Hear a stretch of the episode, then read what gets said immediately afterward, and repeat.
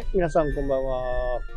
えっ、と、何かね、こう、ビジネスを始めるとき、まあ皆さんいろいろこう、今やってる方はね、本当これでいいんだろうかっていうね、えー、ことを考えることがあると思うんですよ。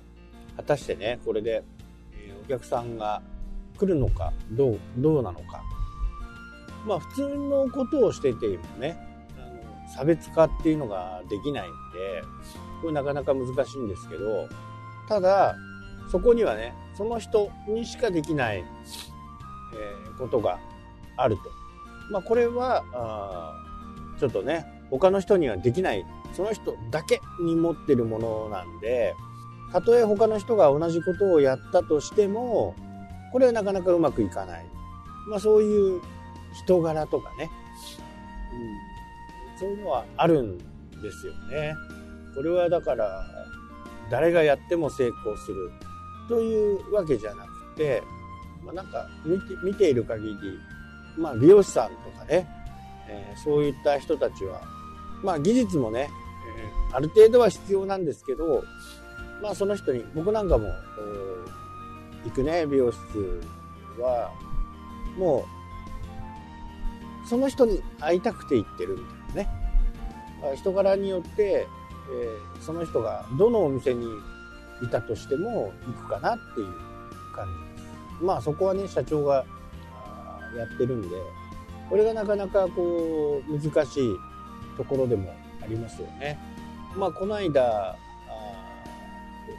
ちょっとテレビを見ていてねすごくこうああこれはうまくいきそうだなっていうのがねあって。まあ、それねコミュニティタクシーみたいなね、えー、ところでちょっとね、あのー、検索してみてほしいですね。モビっていう、えー、地域を回るタクシ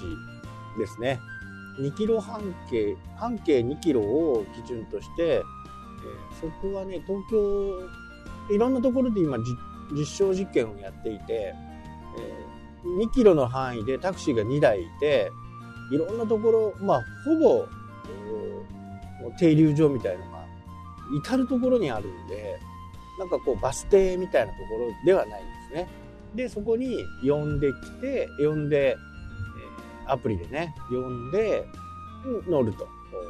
で、それは乗り放題なんですね。東京の場合はね、えー、5000円。室蘭でもね、やっていて、室蘭は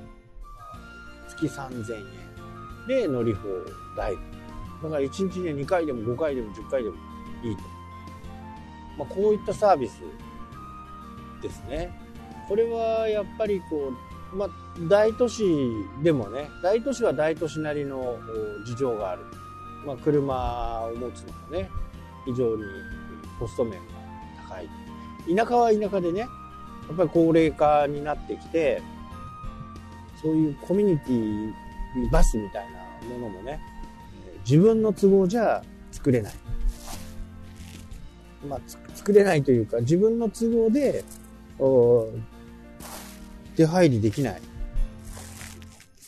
まあ、こういった事情がね、えー、ありますよね。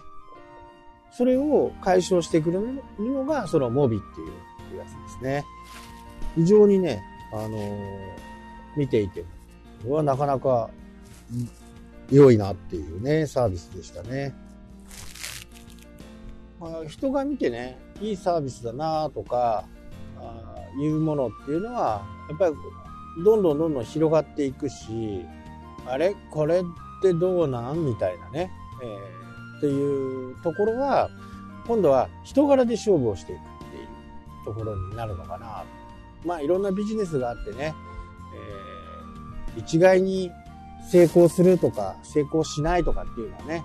やってみなきゃわかんないっていうところもね、正直あるんだけど、まあそこのやってみなきゃわかんないところの採算ラインはどこなのかっていうところはね、こう見ていかなきゃならないのかなというふうにね、思いますね。まあなかなかね、あのビジネスが多様化してきてるんで、非常に難しい話ではあるんですけど、まあね、あの今までこう長く勤めていてでそこから独立するっていうところはねやっぱりありなのかなとは思いますけどただ今までのお客さんとかをね、えー、そっちに、えー、新しいね自分のやっているところにこう持ってこうとするとなかなかそれは大変でうまくいかないこともあるんでね。その辺をどう考えるかっていうのはこう非常にね、えー、難しい問題でもあるのかなと。まあ、やっぱりね、あのー、新しいことっていうのはどうしてもすごくストレスもかかるんで、まあ、楽しい反面ねやっぱりこう自分がトップでやるっていうのはね楽しいですよね楽しさもあるし苦しさもあるまあそういうところで自分が戦えるか戦えないかっていうのはね、なかなか難しい判断ですけどね。まあ僕の例から言うと、正直ね、あのー、採算っていうか、これでいけるっていう、目処はね、あんまり立ってなかったです。出たとこ勝負。で、たまたま、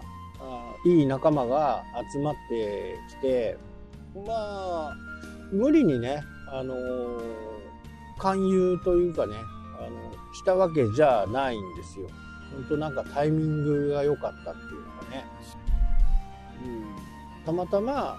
ちょっとね、えー、今の会社を退職してなんかしようとしようかなと思ってるんだけどって言って話になってね。じゃあうち来ればって言って。でうちは、まあ、給料安いよと。給料安いけど稼いだ分のね、えー、具合は大きいよというふうな形でねなんか会社がうまく動き出したっていうところですかね。でその時はね不動産の会社ね不動産の会社も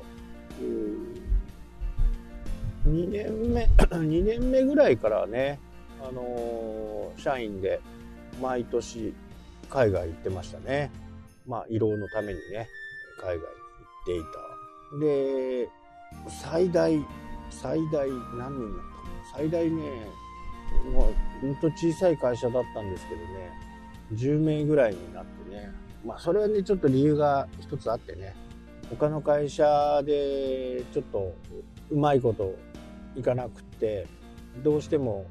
社員が溢れちゃうんだけどっていうところでね、じゃあうちが面倒を見るよっていう風にその時はねハンコ屋さんも多分やってて並列でやってたんでまあデザイナーとかもね欲しかったんでもうこれもたまたまだったんですね。うん、でその2人とも今ね、えー、会社をやっていて調子もいいと思います。その時の社員とかもデザイナーでねいるしサイトとかもね作ってるし。あとは不動産ね建築もやってるしね。なんかこう人とのつながりっていうかね不思議なもんで、うん、別にこここれはね前もなんかこう知らない人とかにね自分の夢とか思いとかをね語った方がいいよっていう話をしたと思うんですけどそれはね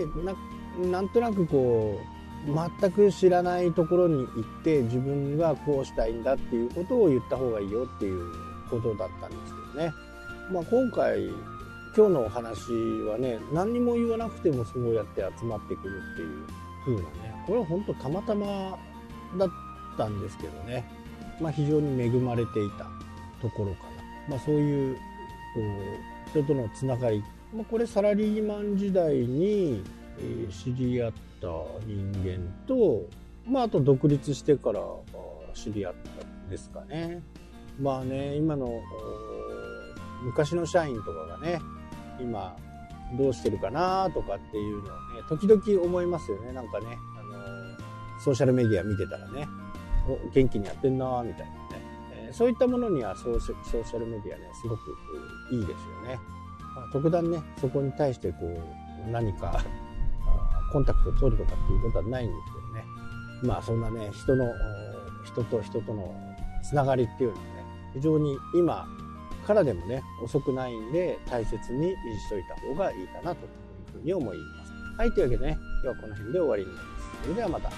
たっけ